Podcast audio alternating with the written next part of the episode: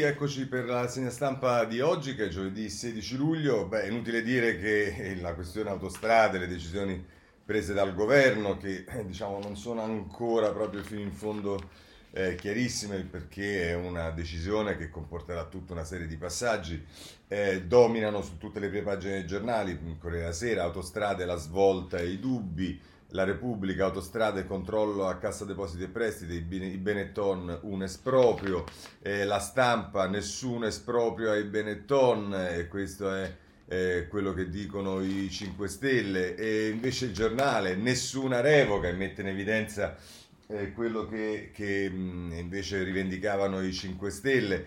Eh, il messaggero, autostrade, Conte piega il Movimento 5 Stelle, il tempo, Conte fa ricco Benetton, libero, autogol di Conte. Insomma, vedete che questo è il tema principale e sarà quello sul quale centreremo la rassegna stampa perché poi le conseguenze, i profili le, diciamo, le, le, ci sono mille cose che si eh, legano alla decisione, la, la, la, presenza dello Stato nelle aziende, il riferimento anche ad Alitalia, Ilva, insomma c'è un sacco di cose. E poi ci stanno questioni che riguardano ancora le decisioni che dovrà prendere il Consiglio europeo eh, sulla proposito del recovery fund e quindi anche il tema dell'utilizzo delle risorse europee da parte nostra, ci sta la politica con tutta una serie di eh, questioni che riguardano anche le decisioni che via via si stanno prendendo negli accordi per le regionali, in particolare eh, la decisione che è stata presa eh, in Liguria mh, con la quale il PD eh, accetta, dopo aver detto non l'avrebbe mai fatto, accetta eh, di eh, candidare Ferruccio Sanza, che sapete è un giornalista del Fatto Quotidiano, voluto dai 5 Stelle e questo crea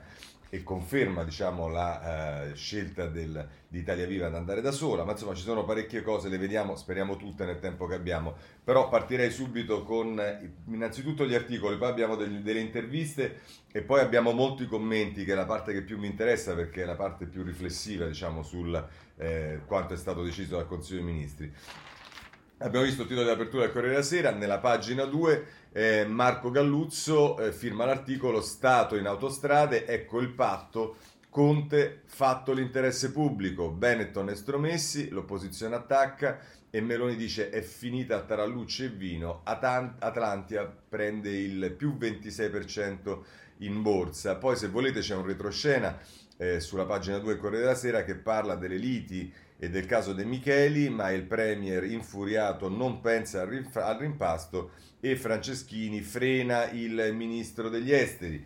Il Ministro degli Esteri che ha intervistato nella pagina 3 da Lorenzo Salvia del Corriere della Sera, il titolo è risultato molto positivo, escludo che il governo possa cadere, ora abbassare i, pesaggi, i pedaggi e eh, tra l'altro dice Di Maio che eh, bisogna però adesso puntare al vero obiettivo e Lorenzo Salvia gli domanda ma eh, cosa intende per vero obiettivo? E dice Di Maio, intendo che non dobbiamo fermarci adesso per nessun motivo, ora bisogna abbassare le tariffe autostradali, far scendere i pedaggi, migliorare il nostro sistema infrastrutturale.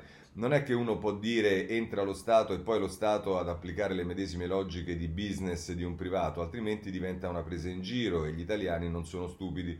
Su questo mi sento rassicurato dal fatto che in Cassa Depositi e Prestiti c'è un manager come Fabrizio Palermo che ha una grande visione industriale e non finanziaria. Quindi la prima cosa da fare ora è abbassare i pedaggi, permettere agli autotrasportatori eh, per lavoro, ma anche a chi si muove per ragioni turistiche, di pagare meno e in modo proporzionale ai servizi che vengono offerti. E avanti, molto, tutta pagina questa intervista, scegliamo solo alcune domande.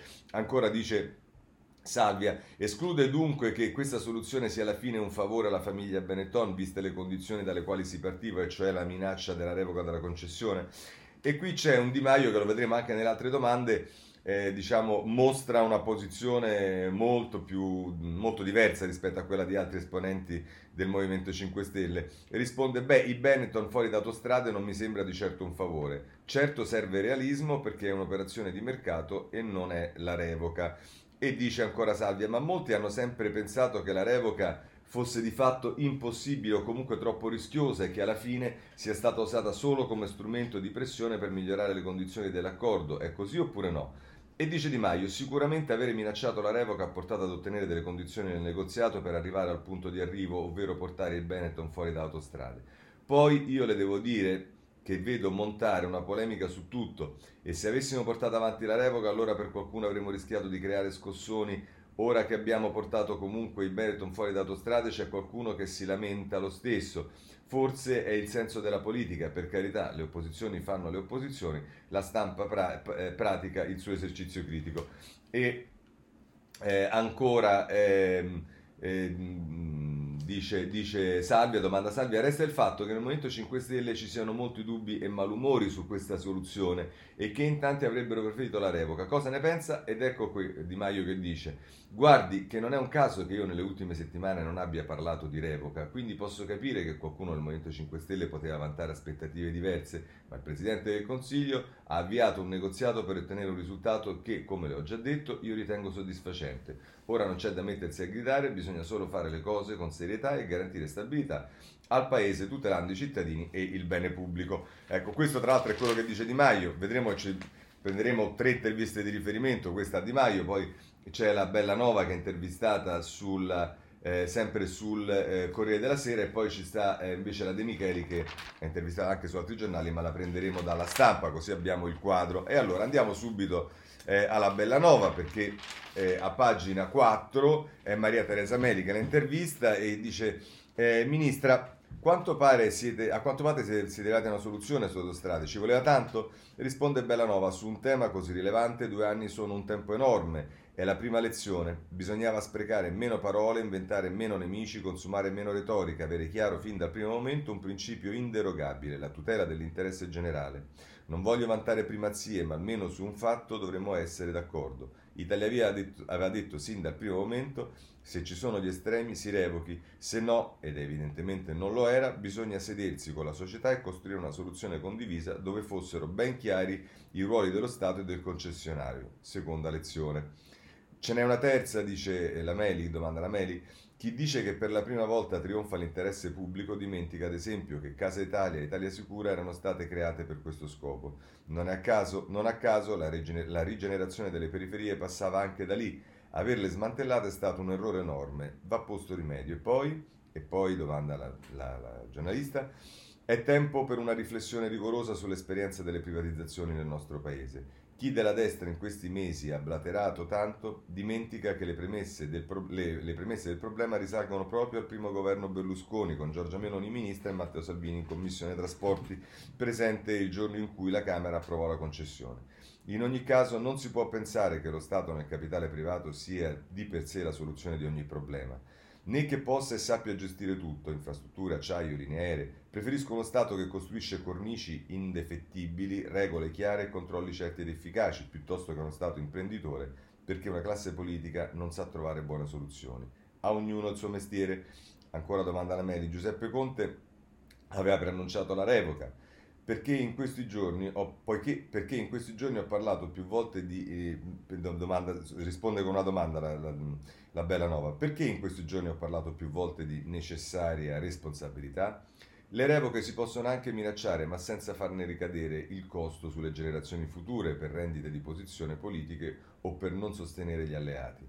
Il Presidente ha l'onore delle, della sintesi migliore e anche l'onere non quello di sposare le posizioni di una sola parte. Così, tra l'altro, eh, Teresa Bellanova, poi c'è Sergio Bocconi che eh, firma un articolo, La storia, il passo indietro del Benetton 21 anni dopo, e dice, tra l'altro, non, avevano, eh, non avevamo scelta, è quello che dice Benetton, e poi nel taglio basso del Corriere della Sera, nella pagina 5, il ricambio totale degli azionisti, cassa depositi e prestiti verso il 33%, Ipotesi Blackstone, il riassetto è un interesse di Poste, Vita e Macquarie.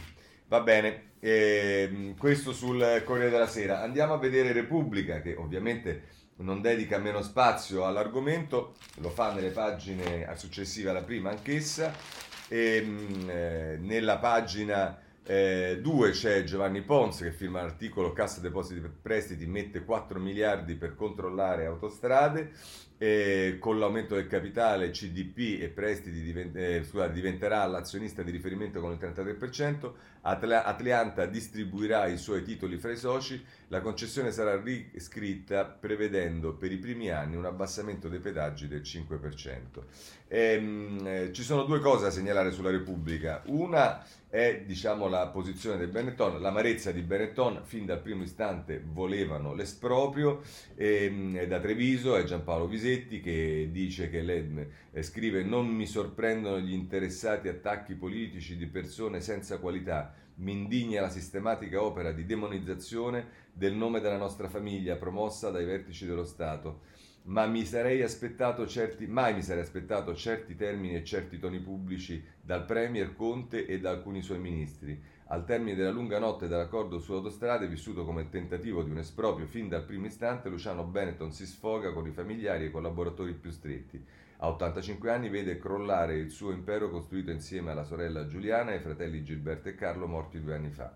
A chi gli è vicino in queste ore confida di essere... Pre- eh, prostrato da una gravissima sofferenza personale, ma anche deciso a combattere. E insomma, diciamo adesso, al di là di tutto, ovviamente eh, le responsabilità, che comunque ricordiamo dovranno essere accertate dalla magistratura e non dal tribunale politico, al di là delle assolute, diciamo, ehm, convenienze nelle clausole, negli accordi che riguardano la convenzione, fatte, ricordiamolo, dal governo Berlusconi, il livello e il linguaggio che è stato usato ieri da eh, molti grillini, ma che anche dal, dal, Premier Conte, anche se con il suo diciamo, eh, tono più ovattato, sono obiettivamente indegni. Eh, ci sono delle responsabilità, dovranno essere accertate, ci sono degli errori, vanno perseguiti, non vanno bene le convenzioni, vanno cambiate, ci vuole sicuramente rispetto nei confronti delle persone che sono eh, morte nel crollo del Ponte Morandi, ma eh, il livello e la qualità dei eh, de- degli interventi di ieri, Toninelli, di Battista, eh, erano veramente indegni. Però dicevo, a pagina 2 della Repubblica c'è poi un altro retroscena che è quello di Tommaso Ciriaco, che dà una versione, diciamo, meno ehm, eh, rosa e fiori rispetto a quella che Di Maio dava nell'intervista al Corriere della Sera, perché il titolo è Di, Maggio, Di Maio raggela Conte non hai vinto, molti dei nostri non capiranno. Nel vertice notturno il ministro accusa il Premier, abbiamo prima alzato l'asticella con la revoca, adesso arretriamo. Ora pensiamo noi a spiegarla alla nostra base. Guerra per la leadership dei 5 Stelle. Questo è quello che ci dice eh, il, la, la Repubblica, che poi a pagina eh, 4 riporta delle dichiarazioni della De Micheli, ma che vediamo dopo l'intervista alla stampa. De Micheli non sono amica di Benetton e loro andrà, a loro non andrà neanche un euro.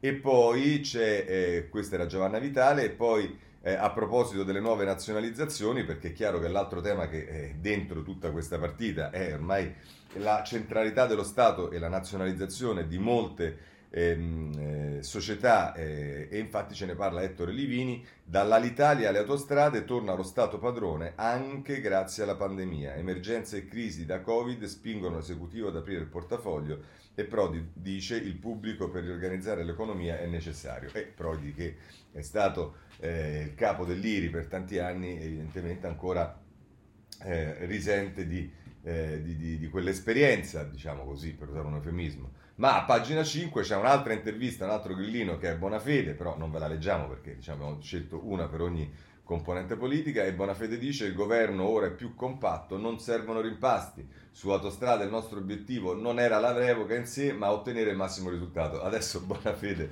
io gli voglio pure bene a buona fede. Ma avete fino a ieri, fino a, fin, fino a ieri sera detto la revoca, la revoca, adesso scopriamo che invece il loro obiettivo non era la revoca. Diciamo che non è stato raggiunto il vostro obiettivo e quindi adesso vi attestate su una posizione più ragionevole che non a caso era indicata in particolare da Italia Viva, anche se non quella così come si è realizzata, ma sicuramente che non prevedeva la revoca. E poi dice Bonafede, non ci serve sostegno da Forza Italia, la maggioranza c'è e lavora. Chi ha lasciato il Movimento 5 Stelle vada a casa eh, che la maggioranza c'è e, e lavora, diciamo, eh, è sicuramente così, che nessuno voglia Forza Italia, diciamo questo basta leggere poi i pastoni politici, le, le politiche, le cose che vedremo ed è eh, un po' eh, diverso. Ma abbiamo visto Repubblica, a questo punto andiamo sulla stampa, perché la stampa, come vi dicevo, ha eh, l'intervista da De Micheli, a pagina 2 dice Benetton pagheranno 3,4 miliardi dallo Stato, Di Maio la revoca resta ancora sul tavolo, di Alessandro Di Matteo che ne scrive. E però Paola De Micheli a pagina 3 della stampa, nessun esproprio alla venezuelana e ringrazio i 5 Stelle e questo è veramente eh, divertente. E tra le altre domande che Paolo Griseri fa alla De Micheli c'è come potete sostenere che è, Atlantia è inaffidabile? Gli avete rinnovato la concessione per aeroporti di Roma, lì sono affidabili? E qui diciamo serfa un po' la De Micheli. Eh, l'affidabilità non è un fatto sentimentale o personale, è una valutazione tecnica Gli aeroporti di Roma hanno vinto tre premi internazionali negli ultimi anni, funzionano bene. E poi ricordiamolo, è stata Atlanti a sostituire il management dopo il crollo di Genova. Evidentemente il giudizio di inaffidabilità non era solo, nostra, solo nostro, dice ancora L'intervistatore Atlantia esce ed entra lo Stato. È stato definito un esproprio di stampo venezuelano. Si sente come Maduro? E risponde la De Micheli: non c'è alcun esproprio, c'è una soluzione industriale che evita la revoca della concessione ad Aspi e prevede la graduale uscita di Benetton. Abbiamo raggiunto un accordo per un'alternativa all'attuale governance. Domanda ancora l'intervistatore, autostrade, all'Italia, Ilva, torna allo Stato padrone? E risponde la De Micheli, credo che il ruolo dello Stato in economia dipenda dalla condizione economica in cui si trova un paese. In una democrazia liberale lo Stato ha un ruolo di regolatore dell'economia, poi ci sono situazioni difficili in cui lo Stato interviene in operazioni chiaramente industriali. Ecco, diciamo che questa eccezione sta diventando la regola e nel, nel, nel retroscena di prima eh, lo abbiamo visto su Repubblica e quindi questa ormai è la regola. Ma chiudiamo con questa domanda e queste risposte. Si è detto che nella maggioranza qualcuno chiedeva la sua testa e qui c'è la frase della Micheli che, Micheli, che è veramente straordinaria. Devo ringraziare per il sostegno tutte le forze della maggioranza in particolare il Movimento 5 Stelle che ha dimostrato l'intelligenza di accompagnare questa trattativa. Parla dei grillini, tutti? domanda eh, Grisleri, Griseri. E lei risponde tutti quelli con cui ho avuto rapporti. Avevano chiesto un passo indietro del Benetton e questo è accaduto. E se, segnalo che ieri addirittura siamo spinti, eh, la Brevità De Micheli si è spinta a ringraziare anche il suo predecessore Toninelli e con ciò diciamo gioco partita incontro. Va bene, questo sul, eh, sulla stampa. Eh, andiamo avanti perché adesso voglio eh, diciamo eh, vedere i giornali del, che, sono, che sono diciamo, meno vicini al governo. Vediamo subito il giornale, anche qui le pagine successive alla prima. Nessuna revoca, lo Stato si riprende autostrade, la riporta in borsa, Benetton in uscita. E poi, eh, anche, questo è eh, Cinzia Meoni, a pagina 2, invece a pagina 3, salvataggi Ilva all'Italia, MPS e concessioni, già spesi 33 miliardi per il socialismo di Stato il ritorno nel pubblico pagato dai contribuenti e il debito schizza oltre i 2.500 miliardi e questo lo vedremo. E poi ancora nell'analisi di Vittorio Macioce, gli scenari politici, il compromesso notturno mette in luce la crisi Movimento 5 Stelle e PD, tutti ora esultano ma la guerra resta aperta, Conte, Di Maio e Ferri Corti, i Dem pensano a sopravvivere e eh, il retroscena invece di Augusto Minzolini a pagina 5 è titolato Conte ha la data di scadenza, a ottobre cambierà tutto. Già si parla di un nuovo governo dopo le regionali, il Dalemiano La Torre, anche Guerini la pensa così. E vabbè, e quindi se anche Guerini eh, anche la Torre ci dice che Guerini la pensa così, eh, stiamo a posto. Ma andiamo avanti perché c'è il tempo che fa un titolo che diciamo bisogna vedere se eh, risponde al vero, ma molti pensano che sia così. Foto di Benetton in prima pagina, in apertura. Conte fa ricco Benetton, il governo non revoca le concessioni, Atlanta vola in borsa e fa guadagnare 805 milioni all'imprenditore, su anche gli altri titoli del gruppo, beffa sul risarcimento, i 3,4 miliardi previsti non sono a carico della famiglia. E questo è quello che eh, è quello che mh, scrive il, eh, il, Tempo, dove si dà anche la posizione del centrodestra, l'opposizione attacca il governo, una farsa per salvare la poltrona, in particolare la Meloni di Fratelli d'Italia, un percorso solo immaginato e la Gelmini di Forza Italia sbagliato nazionalizzare. Così il eh, Tempo e così direi concludiamo la parte diciamo di ricostruzione eh, di quello che eh, è avvenuto. Eh, per quanto riguarda le interviste, voglio segnalarvi ancora sul riformista l'intervista che Aldo Torchiaro fa al professor Guzzetta, eh, che come sapete è anche eh, un autorevole costituzionalista, comprare Aspi una scelta fondata sul populismo. Se ci sono delle responsabilità di autostrade per quello che è successo a Genova, ci sono altrettante responsabilità di chi, da parte pubblica, avrebbe dovuto esercitare una funzione e invece si riduce sempre e solo a fare la parte indignata il giorno dopo la tragedia. E la funzione che presumo eh, Guzzetta chiama in causa è quella del controllo, che è il problema di questo paese. Eh, perché noi facciamo le leggi per rendere tutto difficile, eh, con tutte le cose possibili, e poi la nostra capacità invece di fare quello che dovremmo fare, cioè fare leggi semplici, avere più fiducia nei cittadini e nelle imprese e poi a posteriori controllare e avere capacità di controllo e nel momento in cui controlli e verifichi che ci sono che sono disattese eh, gli accordi, le, le, le regole e compagnia bella, allora lì ci vai pesante. Ma noi abbiamo tutto capovolto e questo mi pare quello che eh, Guzzetta mette in evidenza in questa intervista eh, che rilascia al riformista e a eh, Aldo Torchiaro. Bene. I commenti, cominciamo da ehm, Massimo Franco, il Corriere della Sera, il rischio statalismo, eh, inizia in prima pagina e prosegue a pagina eh, 36, Sarà, saranno tutti concentrati su questo praticamente i commenti che leggeremo oggi. E tra l'altro scrive Franco, la domanda è se questo segni un'altra tappa del dominio dirigista che dovrebbe riportare allo Stato le industrie in perdita nel segno di un assistenzialismo destinato a entrare in rotta di collisione con le norme europee e a riprodurre un'eredità di inefficienze e di sprechi, oppure se si tratti di un'eccezione che non apre la strada alla vittoria culturale di un nuovo statalismo. Lo scontro che si è delineato in questi mesi riguarda due culture non solo economiche ma politiche e ripropone le contraddizioni di un populismo grillino che predica moderazione, ma in parallelo pratica un estremismo fatto di slogan e si mostra refrattario a qualsiasi principio di competenza e rispetto delle regole.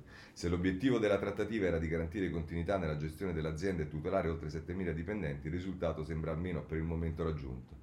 Ma aggiunge Franco e conclude, ma l'applauso con il quale i senatori grillini hanno accolto ieri il Premier sbilancia pericolosamente Conte sui soli 5 Stelle. In fondo anche la scelta di non forzare la mano sul prestito del MES, il meccanismo europeo di stabilità, rinviandolo non si sa, non si capisce bene a quando, eh, si inserisce nella stessa scia. Conte continua a dire che il Movimento 5 Stelle non è all'ordine del giorno Eppure la trattativa con l'Europa sugli aiuti del Fondo per la ripresa della politica eh, per la ripresa si profila in salita. La cancelliera tedesca Angela Merkel lunedì scorso si è lasciata scappare un commento sul dossier autostrade che il premier italiano ieri ha minimizzato con una punta di fastidio. Forse bisognerà abituarsi alle battute europee sulle contraddizioni e i ritardi accumulati dall'Italia, soprattutto se il governo si preoccuperà solo di tacitare le caotiche falangi grilline. Per ora sono la sua garanzia di sopravvivenza. Tra qualche settimana potrebbero non bastare più a prolungare uno status quo spacciato come tappa di una virtuosa rivoluzione.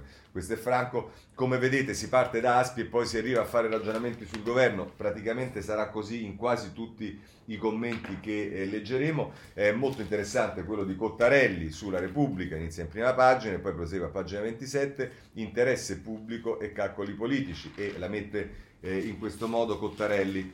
Eh, dice ma veniamo all'accordo, fa tutto, prima tutto un ragionamento, veniamo all'accordo. Questo prevede l'uscita della famiglia Benetton da Aspi e l'entrata della Cassa Depositi e Prestiti al 51% con la conseguente sostanziale nazionalizzazione della società. A che prezzo avverrà l'entrata di Cassa Depositi e Prestiti nella capitale, nella capitale Aspi? A che prezzo avverrà la vendita di azioni di Aspi ora detenute da Atlantia? Ehm, e ancora... Ehm, eh, ora scusate, detenute da Atlantia, mh, ai nuovi investitori graditi a Casa Depositi e Prestiti, come pure sembra sia previsto dall'accordo? Non si sa. Capite bene che valutare se l'interesse pubblico sia stato ben servito da questo accordo senza sapere il prezzo che verrà incassato per la sostanziale nazionalizzazione di Aspi è come dire un po' difficile. Fra l'altro, senza sapere il prezzo, come si fa a dire che c'è un accordo? Di nuovo, un accordo salventese? Domanda sarcasticamente eh, Cottarelli, che va avanti. Detto questo, viste le circostanze in cui l'accordo è stato raggiunto, è probabile che il prezzo a cui Aspi sarà acquistata da Cassa Depositi e Prestiti risulterà ben al di sotto del prezzo di mercato della società. Insomma, si è detto ai Benetton o cedete il controllo della società o perdete la concessione. Ah, fra l'altro, vi ricordiamo che abbiamo ridotto per la legge per legge da 23 a 7 miliardi, a 7 miliardi l'indennizzo in caso di revoca della concessione. È nell'interesse pubblico un comportamento di questo tipo? Certo, probabilmente lo Stato acquisisce le autostrade a un prezzo più basso, ma chi vorrà trattare con lo Stato italiano in futuro di fronte a questo comportamento? E questo è un problema reale che pone Cottarelli. Che implicazioni ci saranno per gli investimenti privati in Italia, anche stranieri, e per quel concetto forse ormai desueto dello Stato di diritto? Andiamo avanti, è nell'interesse pubblico che la rete autostradale sia gestita dal settore pubblico? Certo, si può sostenere che la gestione passata è responsabile della caduta del ponte Morandi, per cui peggio non si può fare. Ma a parte il fatto che tale responsabilità non è stata ancora accertata legalmente, non ne deriva che la gestione pubblica sarà migliore. Quello che sarebbe necessario per garantire un minimo di efficienza sarebbe affidare la concessione per le autostrade e per tante altre cose, non dimentichiamo le spiagge, attraverso un processo concorrenziale che coinvolga diversi operatori. Qui invece la concessione resta a un'ASPI nazionalizzata. Difficile pensare che futuri contratti di concessione autostradale possano essere affidati dallo Stato attraverso un processo veramente concorrenziale quando uno dei concorrenti alla gara sia la stessa ASPI.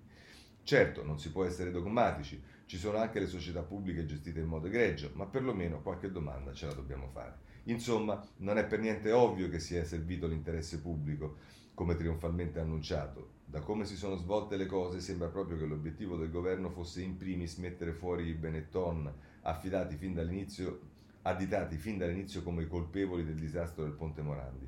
Sembrava, anche dalle recenti dichiarazioni di Conte, che l'esclusione di Aspi dei Benetton fosse di per sé equivalente al raggiungimento dell'interesse pubblico. Questo anche se legalmente nessuna responsabilità sia stata dimostrata. Questo senza tener conto che i Benetton detengono solo il 30% di Atlantia, mentre il restante 70%, che pure verrebbe penalizzato dall'accordo, è nelle mani di una marea di investitori e, e piccoli risparmiatori.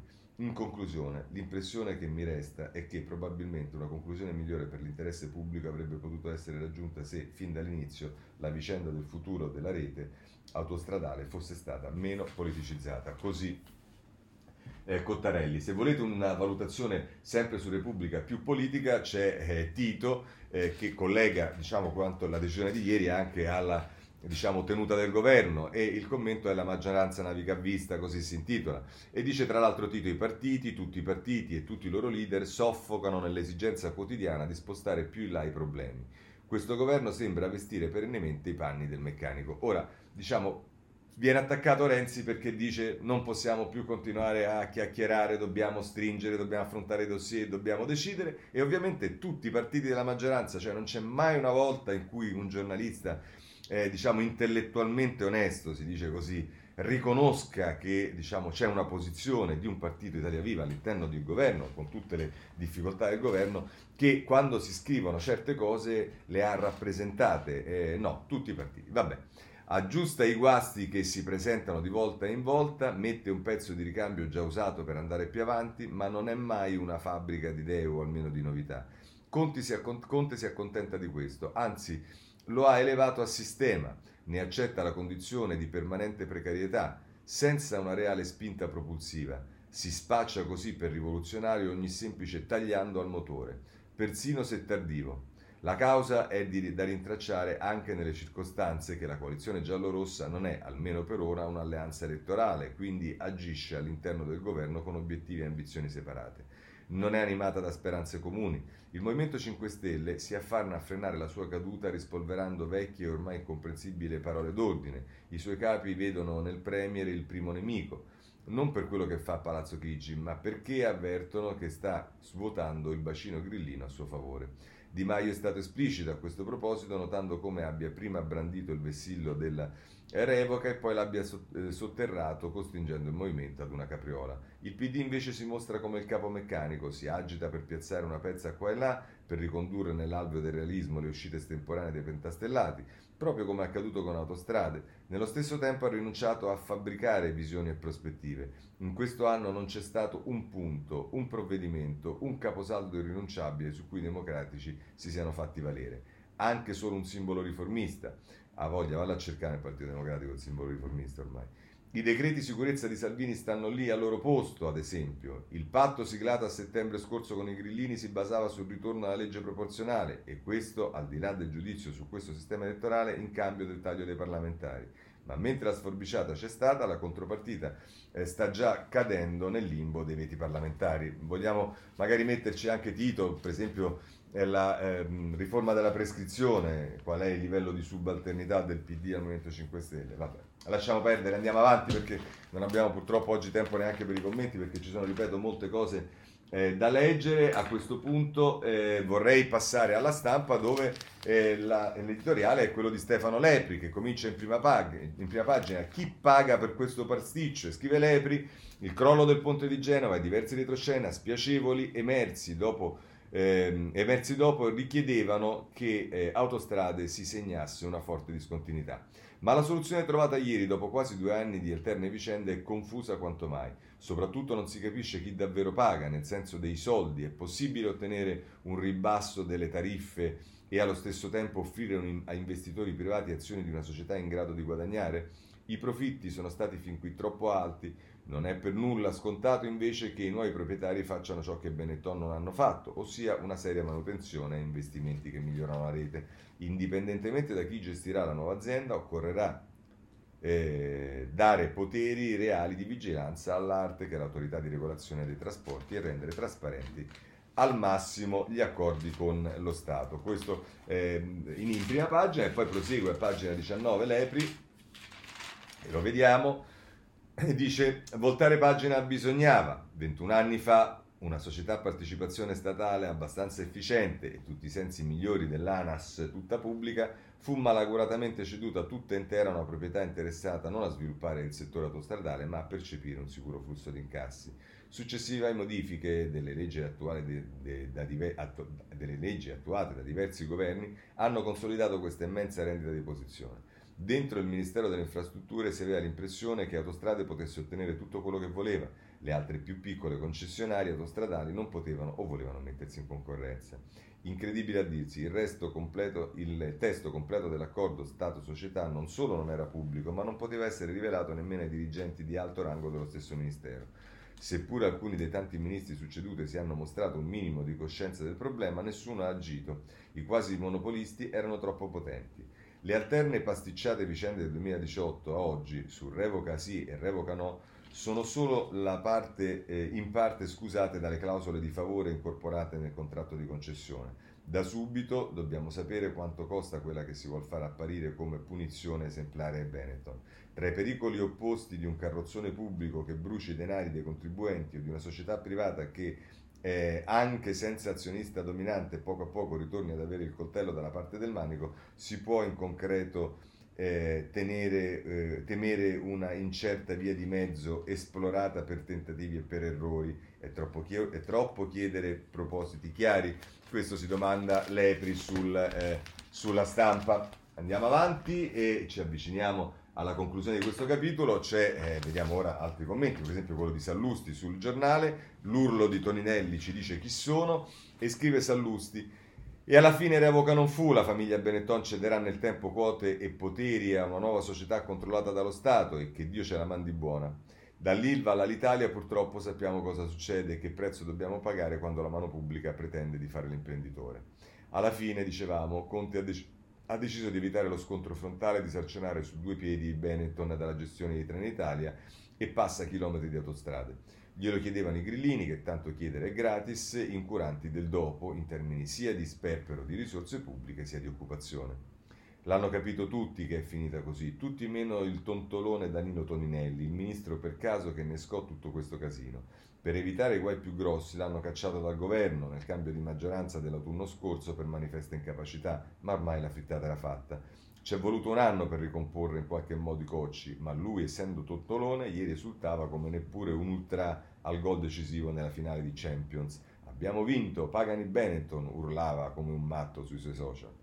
Sarebbe un incidente da derubricare a fatto di ubriachezza molesta se Toninelli non incarnasse un'anima ancora ben presente nei 5 Stelle e quindi nel governo, cioè l'anima della politica dell'odio, della vendetta sociale, della frustrazione e dell'incapacità di risolvere i, pen- i problemi pensando alle conseguenze dei propri atti. Per fortuna ieri all'alba Conte, consigliato da persone un po' più serie dell'ex ministro, ha preso atto che le conseguenze di una revoca immediata a Benetton sarebbero state devastanti e pericolose sia per le casse dello Stato sia per il sistema autostradale. Su autostrade la partita politica è chiusa, quella economica resta più che mai aperta. A conti fatti si scoprirà che, stante la situazione, a perderci di meno sono stati i Benetton e che a pagare il conto salato saranno i cittadini. D'ora in avanti, infatti, a metterci soldi, una montagna di soldi, sarà CDP e, e, la cassaforte pubblica che raccoglie risparmio affidato alle poste. Sarà un buon investimento? Chi vivrà vedrà, ma per come si sono messe le cose non sono ottimista. Eh, lasciatemi dire, ovviamente a titolo personale, eh, ma io sottoscrivo in tutto e per tutto questo eh, editoriale di, eh, di Saluzzi, perché stanno così appunto poi questa ancora tendenza proprio all'odio che hanno i grillini.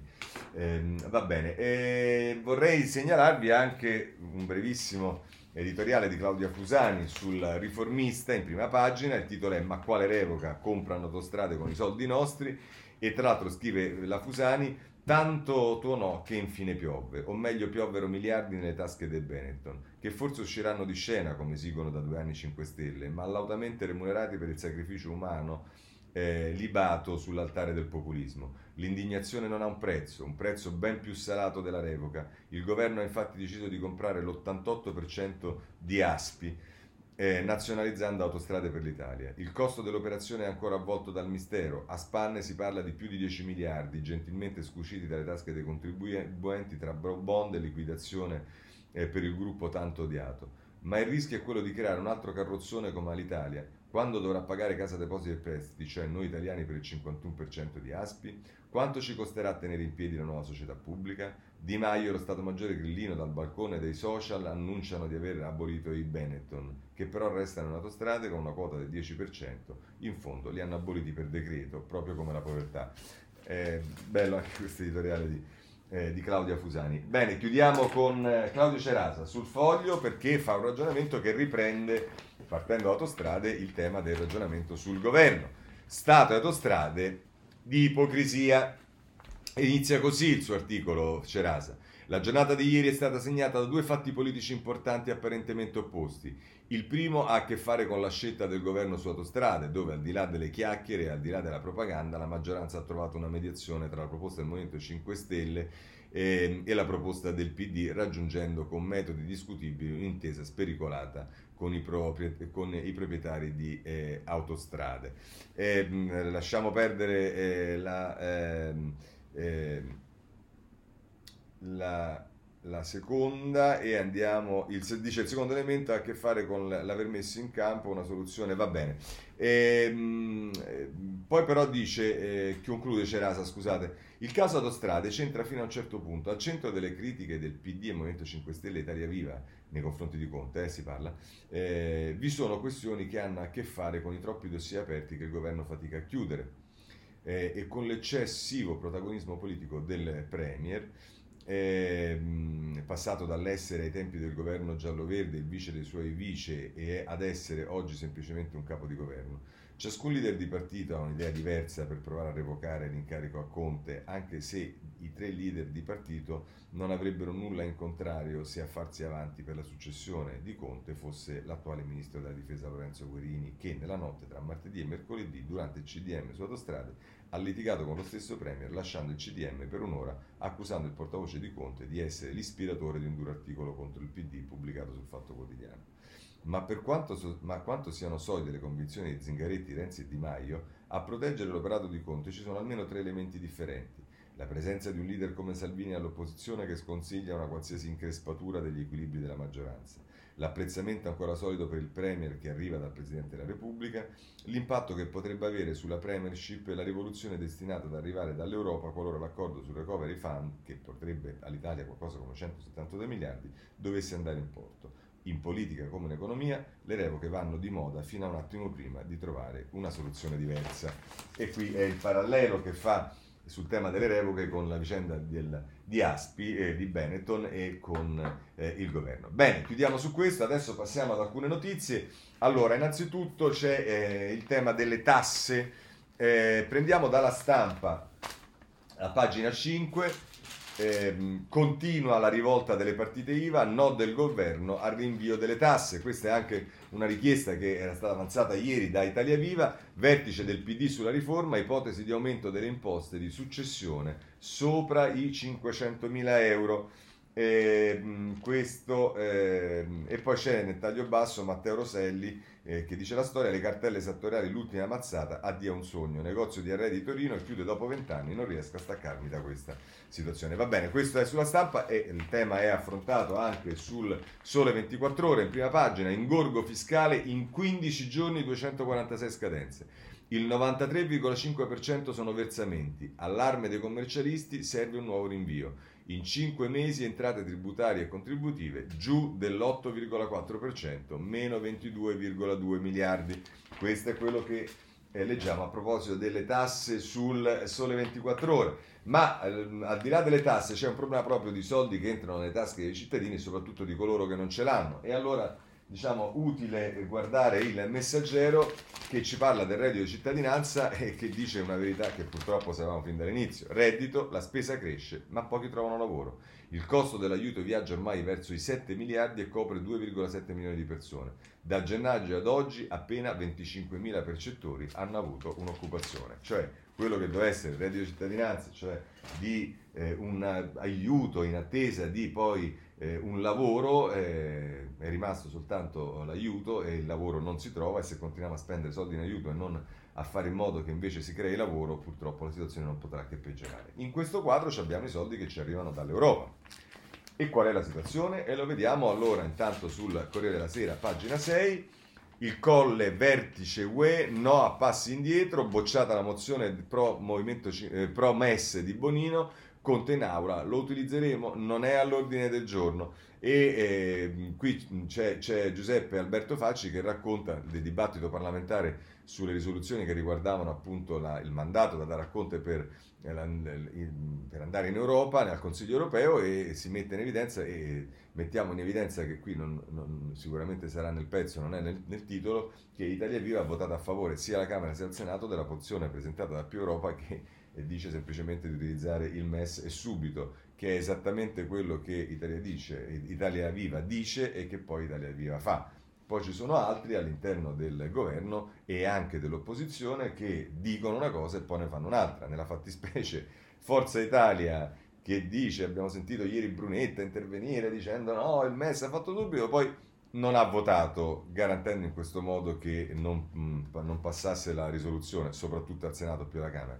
E il Partito Democratico che leggiamo sui giornali vuole il MES e via dicendo, poi quando si tratta di votare vota contro e con il governo che aveva espresso parere contrario. Va bene, questo è il quadro della situazione. A proposito del governo, se vi interessa, c'è un racconto di Tommaso Labate che mette in evidenza un fatto obiettivo, cornetti e chitarre del governo by night che affronta al buio i dossier più spinosi.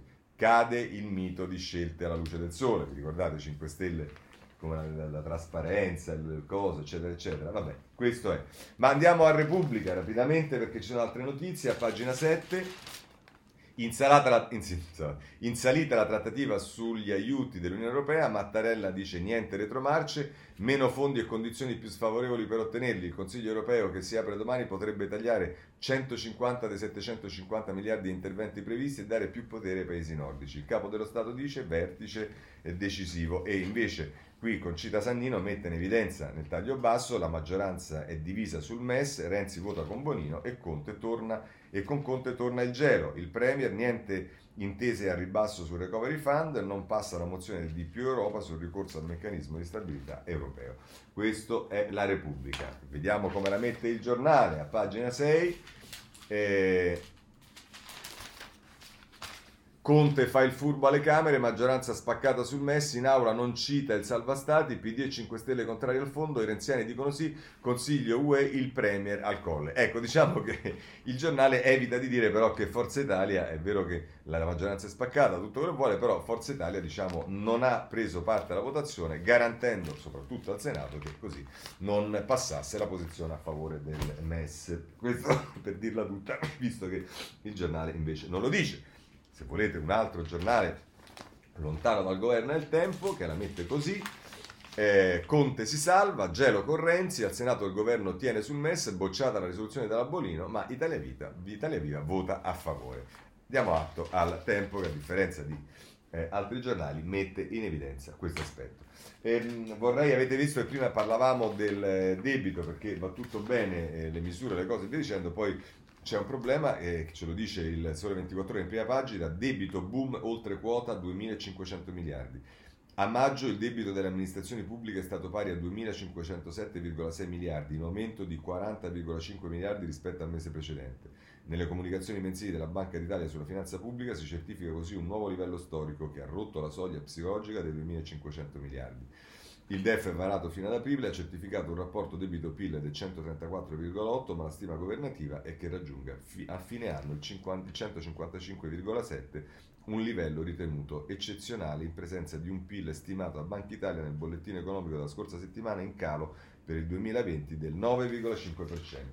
Questa è la situazione. Bene, usciamo dalle questioni di politica economica, dei dati, eccetera, eccetera, e passiamo alla politica. Allora, sulla politica voglio segnalarvi, eh, come vi ho detto, eh, lo abbiamo visto eh, su, molti, eh, su, molti, giornali, ma insomma c'è l'accordo tra eh, il eh, Movimento 5 Stelle e il Partito Democratico per quanto riguarda le, ehm, le regionali in... Ehm, in eh, Liguria e si è scelto Sanza e automaticamente, come era già detto e previsto, eh, Italia Viva sarà fuori, si candiderà, eh, vedremo come, ma certamente non con questa alleanza, però diciamo per capire quello che succederà bisogna vedere cosa succede a Roma, anche perché queste potrebbero essere teste per le elezioni più importanti, Roma, Torino, quelle che ci saranno la prossima ehm, estate a giugno e intanto per prepararci Fabrizio Roncone a pagina 13 del Corriere della Sera fa un ritratto della sindaca di Roma, il personaggio la sindaca di Roma, Gabbiani, rifiuti, bussa a fuoco, le peripezie di Virginia che elogia i monopattini.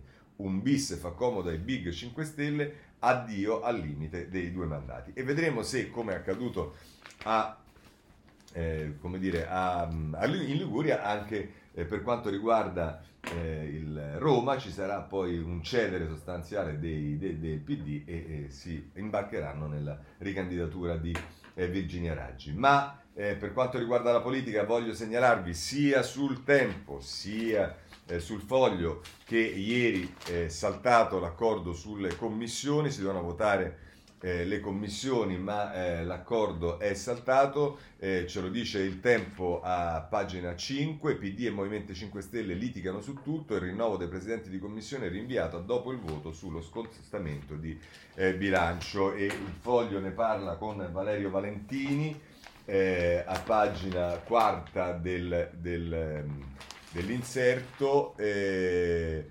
ehm, no, scusate, a pagina Ecco la pagina 4, eh, lo scontro sulle commissioni fa vacillare il triangolo di governo anticonte e questa è la lettura che dà, eh, che dà il, eh, il, giornalista del Foglio a quanto accaduto ieri sulle eh, commissioni. Bene, eh, andiamo a vedere per quanto riguarda la politica, eh, ultima cosa, sempre dal foglio, invece è una conversazione con il direttore del Corriere della Sera fatta da Maria Rosaria Marchesano e in cui Fontana dice ci racconta il suo Corriere e spiega perché al PD e al governo serve Berlusconi e quindi dopo De Benedetti, dopo Prodi, dopo Epifani, dopo eh, adesso anche Fontana dice chiaramente eh, che Berlusconi deve entrare nella maggioranza sostanzialmente. Per le notizie tra la cronaca la politica e diciamo, vorrei dire anche un po' l'irrealità. Eh, ve lo ricordate Borghezio, quello della Lega che faceva i sermoni, le cose, eccetera, eccetera, l'hanno beccato a fregare dei documenti in un archivio e il titolo eh, nell'articolo di Gabriele Guccione è Borghezio, le carte trafugate, una passione le avrei ridate, che fa un po' sorridere. Il leghista accusato dall'archivio di Stato dice solo un equivoco, ma adoro le pergamene. E questo è quello che eh, succede quando uno è preso dalle adorazioni. Bene, per quanto riguarda invece alcune cose a metà tra la politica e la giudiziaria, voglio segnalarvi eh, sulla stampa a pagina 9 eh, l'inchiesta sulla Link University e eh, lo vediamo qui perquisita la Link University, sequestrati server de, i server dei ministeri. Indagine per frode fiscale nell'Ateneo già al centro del Russia Gate e della controinchiesta di Bar. E se volete un eh, articolo ancora più duro che mette in evidenza poi quelle che sono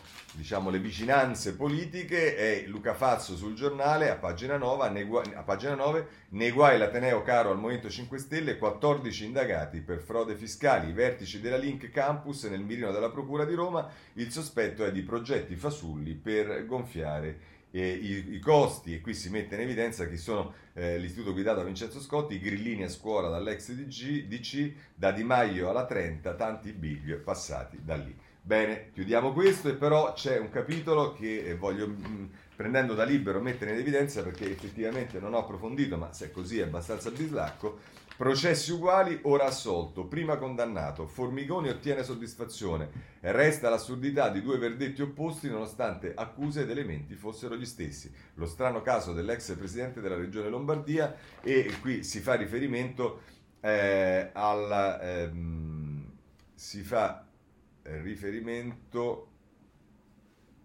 Ehm, eh, Vittorio Feltri che scrive, eh, si fa riferimento a una decisione che eh, è stata presa da un tribunale lombardo.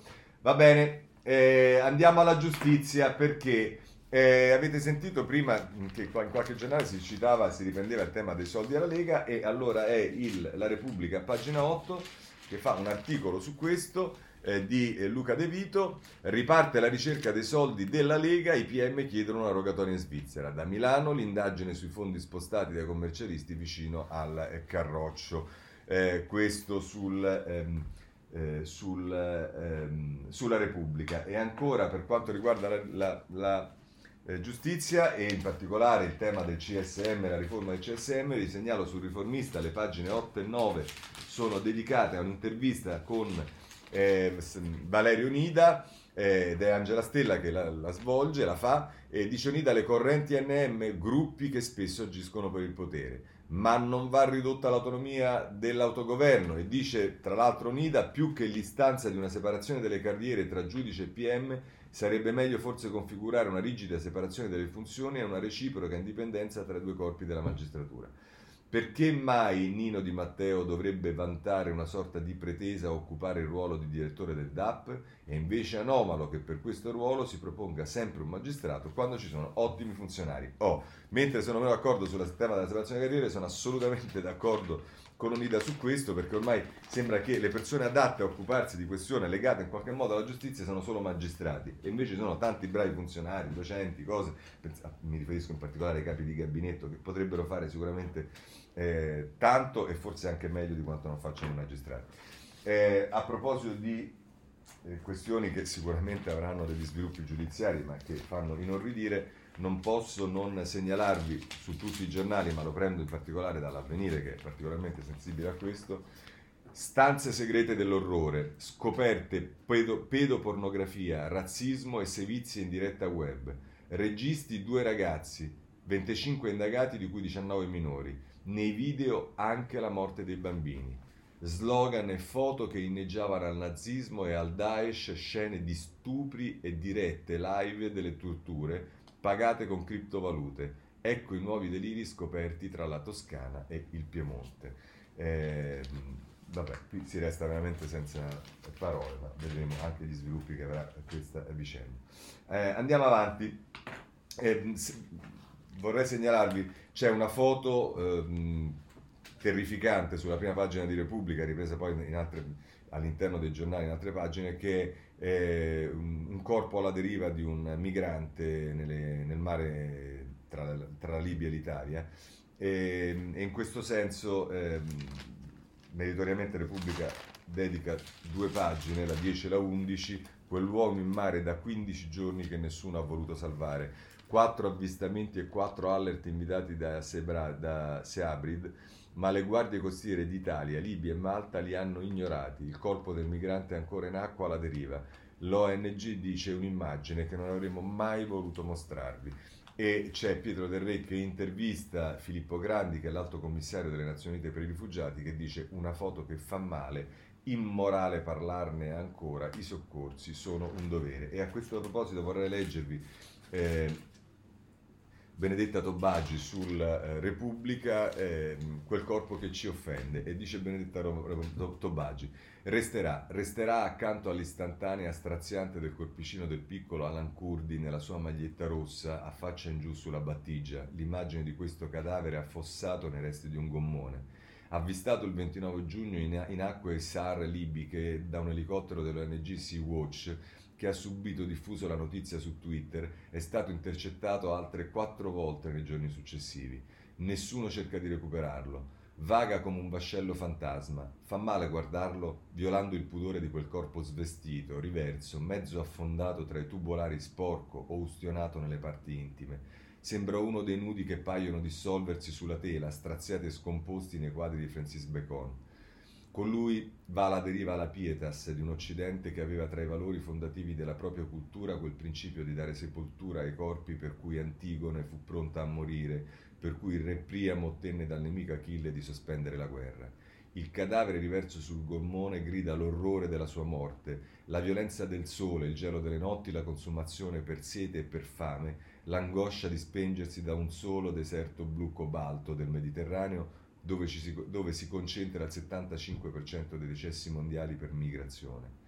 Grida quanto sono lontani i giorni della scelta coraggiosa, è quella di Renzi, eh, ma qui non viene detto, di recuperare e identificare i cadaveri delle centinaia di migranti affondati a Lampedusa nell'ottobre del 2013 con l'ausilio di antropologi forensi nella tratta di saggi di diritti annegati, grida di non fermarci alla pietà del, e all'orrore, come un fantasma shakespeariano torna a denunciare colpe e responsabilità precise, l'impatto devastante della, compagna, della campagna con cui sono state delegittimate e criminalizzate le ONG e soprattutto la tragica farsa delle acque sarlibiche, la cui creazione aveva fatto politicamente tanto comodo all'Italia, a Malta, all'Europa e, all'Europa tutta. Questo tra l'altro eh, Benedetta Tobagi sul, eh, sulla Repubblica.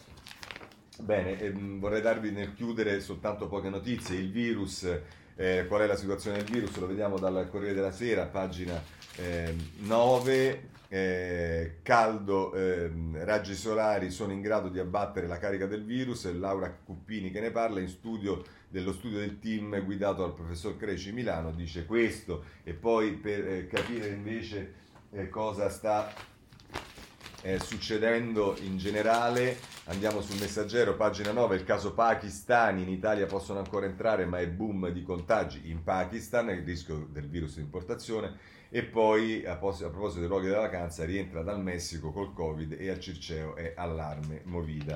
E insomma, questo è eh, quello che si dice, si parla di Ponza, insomma, ci sono ancora un po' di problemi. Se siete eh, interessati a capire i problemi della sanità, a parte il virus, potete andare sulla stampa, pagina 7, sanità a rischio paralisi in autunno, allerta per l'influenza eh, stagionale, attese poche vaccinazioni, i malati potrebbero intasare gli ospedali, già le prese con eh, l'epidemia. Ieri c'è stata una bomba d'acqua a Palermo, purtroppo ci sono stati oltre a tantissimi danni anche eh, dei morti, ce lo dicono tutti i giornali, lo vediamo dal dalla Corriere della Sera, pagina 19, bomba d'acqua a Palermo, due annegati in auto, in fuga a nuoto dai sottopassi allagati, due bimbi in ipotermia. Ehm, vorrei darvi informazione sempre dal Corriere della Sera, lo prendo, anche questo c'è su altri giornali, che ieri c'è stata la prima sentenza per quanto riguarda il, ehm, il, senegalese che dirottò il bus, dirottò un bus carico di studenti, fu terrorismo, pena di 24 anni. A Milano la sentenza per il 48enne senegalese in aula dichiara il suo odio per l'Italia. Due questioni che riguardano la finanza, FCA, pagina 23 della eh, Repubblica, ehm, che si chiude l'accordo eh, con eh, PSA, il nuovo gruppo si chiamerà Stellantis eh, o Stellanti, non so, e restano i marchi delle auto. Questo è quello che ci dice Repubblica e a questo punto da FCA passiamo eh, a Pirelli perché il eh, Sole 24 eh, ore a pagina 19 eh, ci dice che Pirelli volta pagina nella governance per il ruolo di direttore generale scelto Papa Dimitriu. Il manager greco affiancherà Tronchetti anche come co-CEO. Eh, questo per quanto riguarda Pirelli. Bene, ehm, c'è un'altra grande società che è Apple che ha vinto eh, la sua eh, vertenza con l'Unione Europea, ce lo dice il Corriere della Sera a pagina 14 ed è i giudici UE danno ragione ad Apple, non pagherà 13 miliardi a Dublino, annullata la maxi multa della Commissione, Bruxelles presenta il piano anti-dumping fiscale. Ma così ci introduciamo nelle questioni di politica estera e rimaniamo sul Corriere della Sera perché a pagina 16 si parla della Francia, in particolare il ministro dell'interno, re delle, assoluz- delle assoluzioni e sessista, l'avversario delle femministe, campagna contro il popolare ministro italo-francese Dupont-Moretti. Eh, questo sul Corriere. Per quanto riguarda invece la Turchia ci spostiamo sulla eh, Repubblica a pagina 13. Erdogan di terra e di mare, lo sguardo al Mediterraneo. Nell'anniversario del golpe, Marco Ansaldo che ci parla dell'avvenimento di Ankara per dare il via alle trivellazioni, fuori tutte le navi da un'area ritenuta della Repubblica di eh, Cipro. Eh, gli USA eh, stanno sempre in difficoltà, ci sono cose che riguardano sia il, eh, proprio gli USA in quanto tali e lo vediamo a pagina 8 del Corriere, negli USA vaccino alla fase finale dei test, eh, ma la, ehm, eh, invece, scusatemi, sul, per quanto riguarda eh, i rapporti tra, su Hong Kong tra eh, la, gli Stati Uniti e la Cina, andiamo alla pagina 12 della Repubblica, sanzioni di Trump per Hong Kong, USA e Cina sempre più eh, ai ferri eh, corti. E chiudiamo con il Corriere della Sera che si occupa invece dell'India dove la situazione è catastrofica, verso un milione di casi, l'India richiude quasi 30.000 contagi solo nelle ultime ore, nuovi blocchi in 12 stati, si temono perdite economiche per 133 miliardi. Con questo chiudiamo la rassegna stampa e se volete ci vediamo domani. Grazie e buona giornata a tutti.